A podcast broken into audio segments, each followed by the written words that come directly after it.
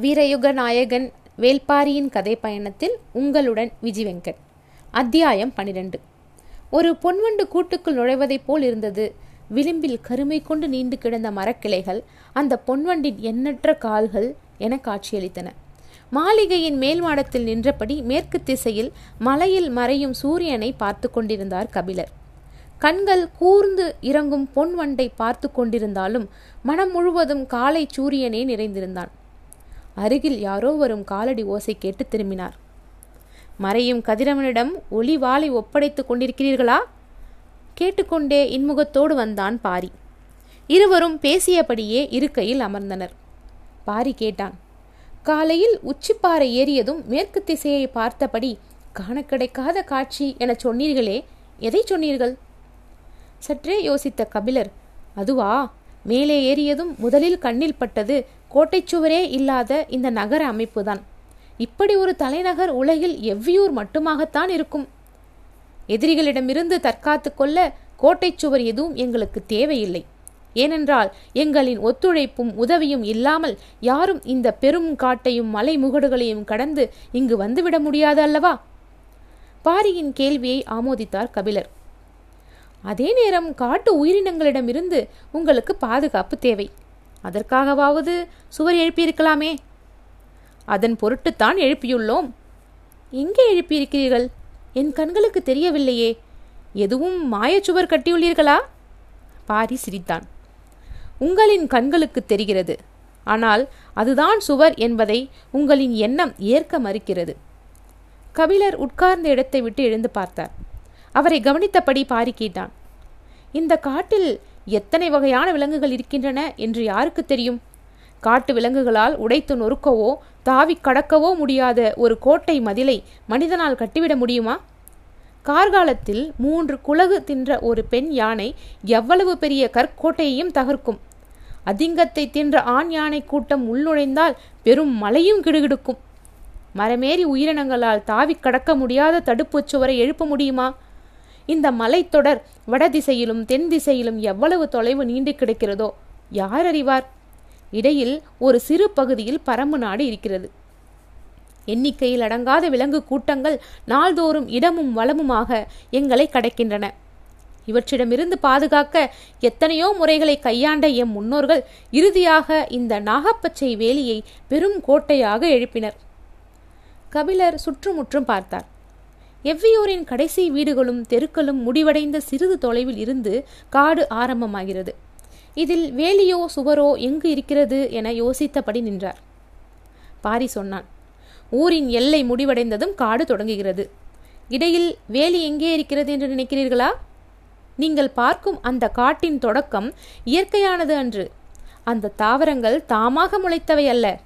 நாங்கள் அறிந்த இந்த பெரும் உலகெங்கிலும் இருந்தும் கொண்டு வந்து இங்கு முளைக்க வைத்தவை. கபிலர் பாரியை கூர்ந்து பார்த்து கொண்டிருந்தார். காட்டில் உள்ள ஒவ்வொரு உயிரும் தின்னக்கூடிய தாவரங்களும் உண்டு தின்னக்கூடாத தாவரங்களும் உண்டு. நுகரக்கூடியதும் நுகரக்கூடாததுமான பச்சிலைகள் உண்டு. பற்றக்கூடியதும் பற்றக்கூடாததுமான செடி கொடிகள் உண்டு. நாங்கள் வன உயிரினங்கள் நுகரவும் நெருங்கவும் பற்றவும் முடியாத தாவரங்களை கொண்டு ஒரு பெரும் வேலி அமைத்துள்ளோம். தலைமுறை தலைமுறையாக எங்கள் தாவர அறிவின் சேகரம் இந்த நாகப்பச்சை வேலிதான் இவ்வளவு எளிதான வார்த்தைகளால் எவ்வளவு பெரிய செய்தியை சொல்லிக் கொண்டிருக்கிறான் பாரி. நம்ப முடியாமல் நின்று கொண்டிருந்தார் கபிலர். இதை எப்படி மனிதனால் செய்ய முடிந்தது? அதை செய்ய முடிந்ததால் தான் நாங்கள் இங்கு வாழ்கிறோம். காற்று கூட உள்நுழைய முடியாத இந்த கானகத்தில். ஓரிரு வீரர்கள் காவல் காக்க நாள்தோறும் தூங்கி உயிரோடு எழுகிறோம். எங்கள் குழந்தைகள் மறுநாள் காலை சிரித்து கொண்டு விளையாடுகின்றனர். எங்கள் இளைஞர்களின் இதழ்களில் முத்தத்தின் ஈரம் ஊறிக்கொண்டே இருக்கிறது. இது எப்படி? நான் தயங்கி வெளிவந்தன கபிலரின் வார்த்தைகள். வெறி மனம் கொண்ட செடி கொடி மரங்களால் சூழ்ந்து கிடக்கிறது இந்த வேலியின் வெளிப்புறம். நடுப்பகுதியோ புறவைரமும் அகவைரமும் பாய்ந்தோடும் மரங்கள் ஒன்றை ஒன்று பின்னி கிடப்பதைப் போல நன்கு திட்டமிட்டு வளர்க்கப்பட்டுள்ளது. வெளிவிஷம் மற்றும் உள்விஷ தாவரங்களால் தழைத்து கிடக்கிறது இதன் முதல் பகுதி.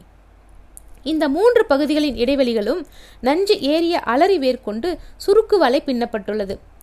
நச்சு பிசின் வழியும் மருவு தொடரிப்பட்டைகள் இடைவிடாது இருக்கும் ஒன்றின்மேல் ஒன்றாக வைத்து பின்னி பிணைந்து உருவாக்கப்படும் பிணைகள் மாலையைப் போல தாவர பச்சைகளோடு பிணைந்து கட்டி கிடக்கும்.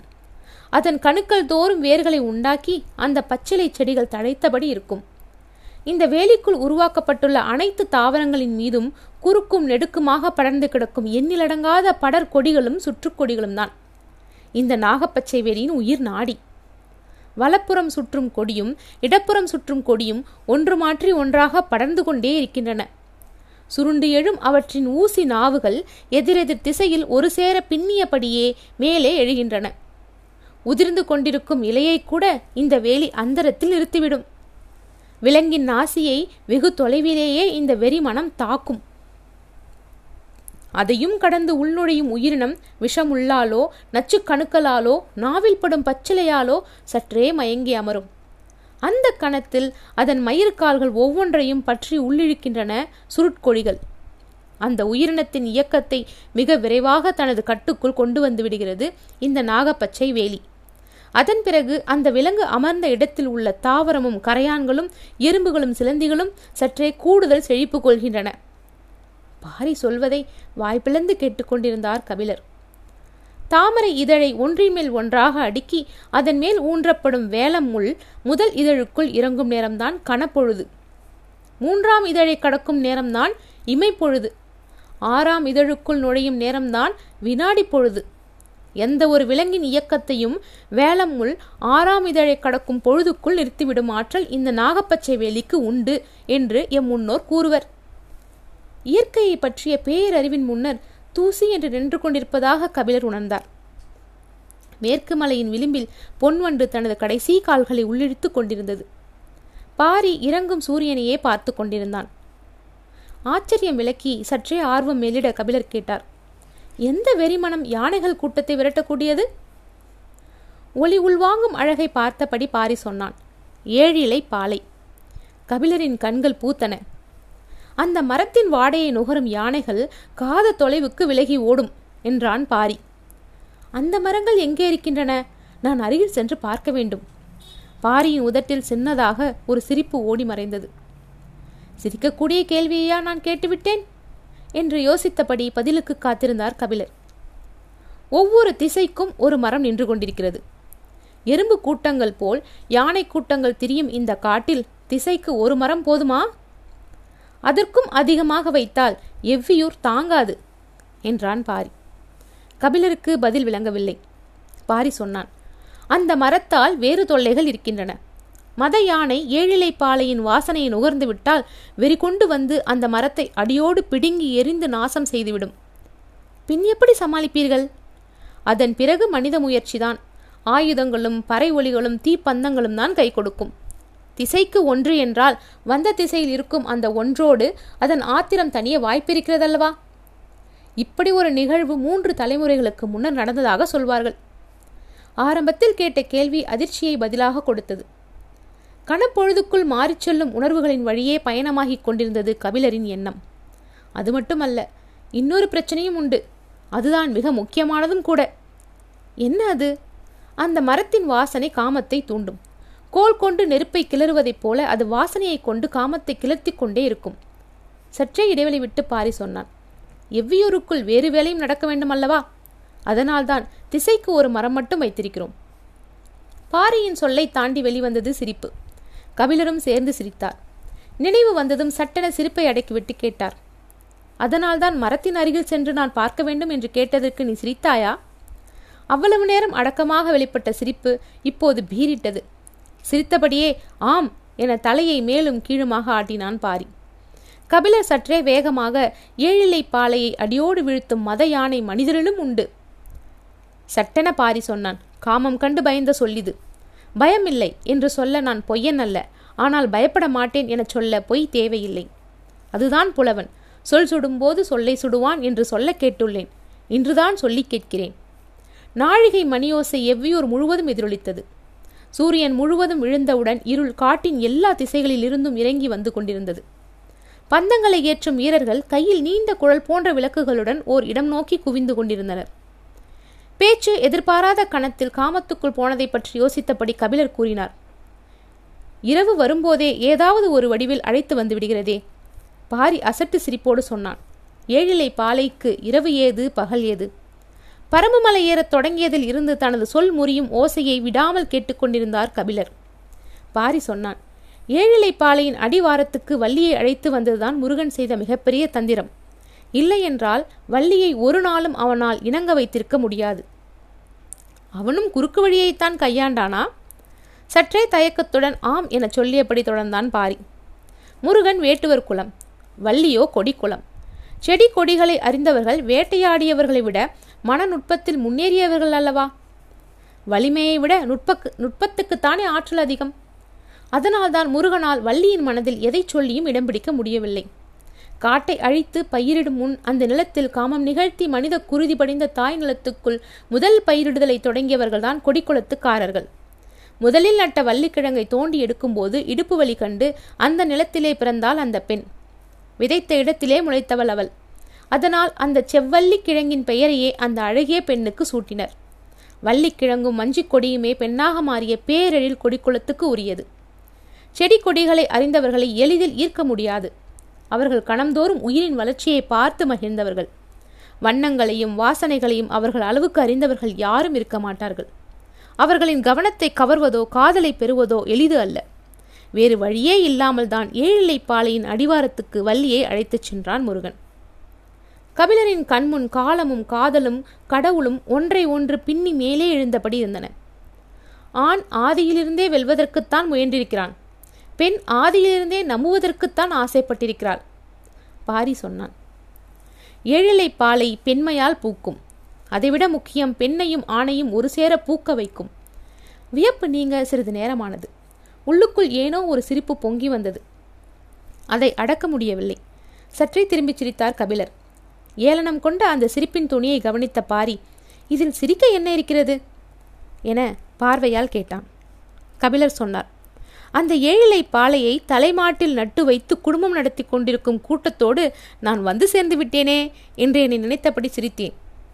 கபிலரோடு சேர்ந்து வெடித்துச் சிரித்தான் பாரி. இருளை விரட்ட பந்தங்கள் தயாராகி கொண்டிருந்தன. பாரி சொன்னான் பந்த ஒளிக்கு பூச்சிகள் வந்துவிடாமல் இருக்க இழுப்பை எண்ணெய் ஊற்றப்படுவதை நீங்கள் அறிவீர்கள். ஆனால் அதற்கு எல்லாம் இந்த காட்டு பூச்சிகள் கட்டுப்படாது. நாங்கள் பயன்படுத்துவது கொம்மன் விளக்குகள். அதில் நாகக் கழிவும் நஞ்சு பிசினும் சேர்த்து மெழுகியிருப்போம். பந்தம் எரிவது திரியிலிருந்து மட்டுமல்ல திரியோடு சேர்ந்து விளக்கின் விளிம்பும் கருகியபடி தீந்து எரியும். அந்த வாசனையை ஊடறுத்து பூச்சிகளால் உள்நுழைய முடியாது. ஒரு வகையில் இதை ஒளிவலை என சொல்லலாம். ஒவ்வொரு பருவ காலத்துக்கும் மாறுபடும் பூச்சி இனங்களுக்கு ஏற்ப கொம்பனில் தேய்க்கும் பசையும் மாறும். எண்ணெயின் சேர்மானமும் மாறும். அப்போதுதான் அவற்றை கட்டுப்படுத்த முடியும்.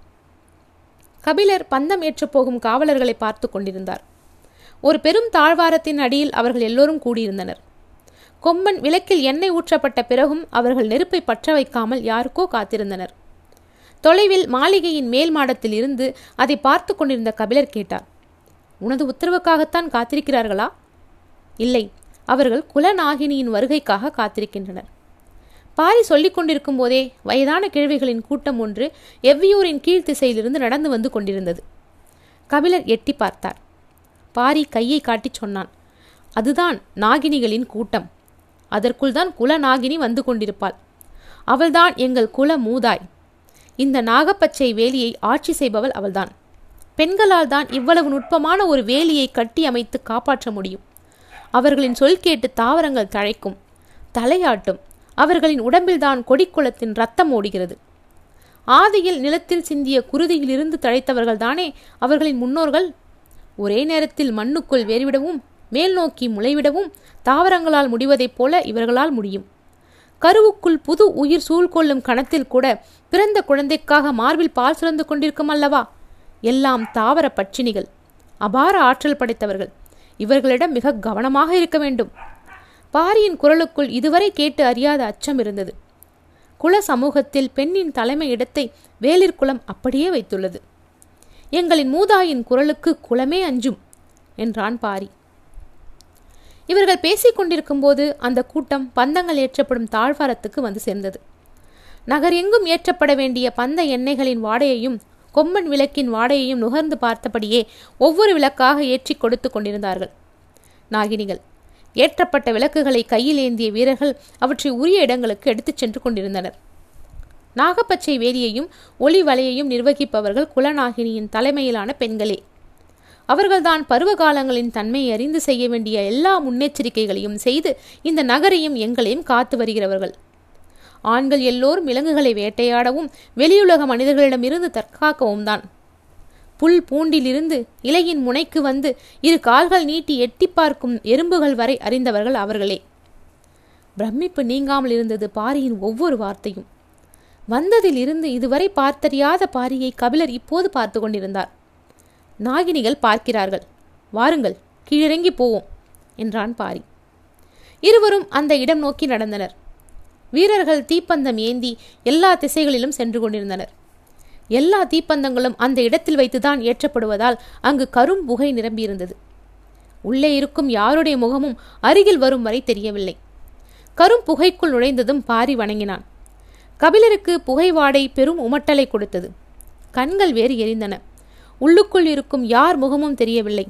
உமட்டலை அடக்கியபடியே கண்களை கசக்கி கசக்கி பார்த்தார். புகை பொங்கி பொங்கி வந்து கொண்டிருந்தது. மூக்கில் கார நொடி ஏறி தும்மல் உருவானது. மூச்சிழித்து வாய் திறந்தபடி தும்மப்போகும் அந்த நொடியில் மூக்குக்கு மிக அருகில் தெரிந்தது பெருவிழி விரிந்திருந்த குல நாகினி முகம்.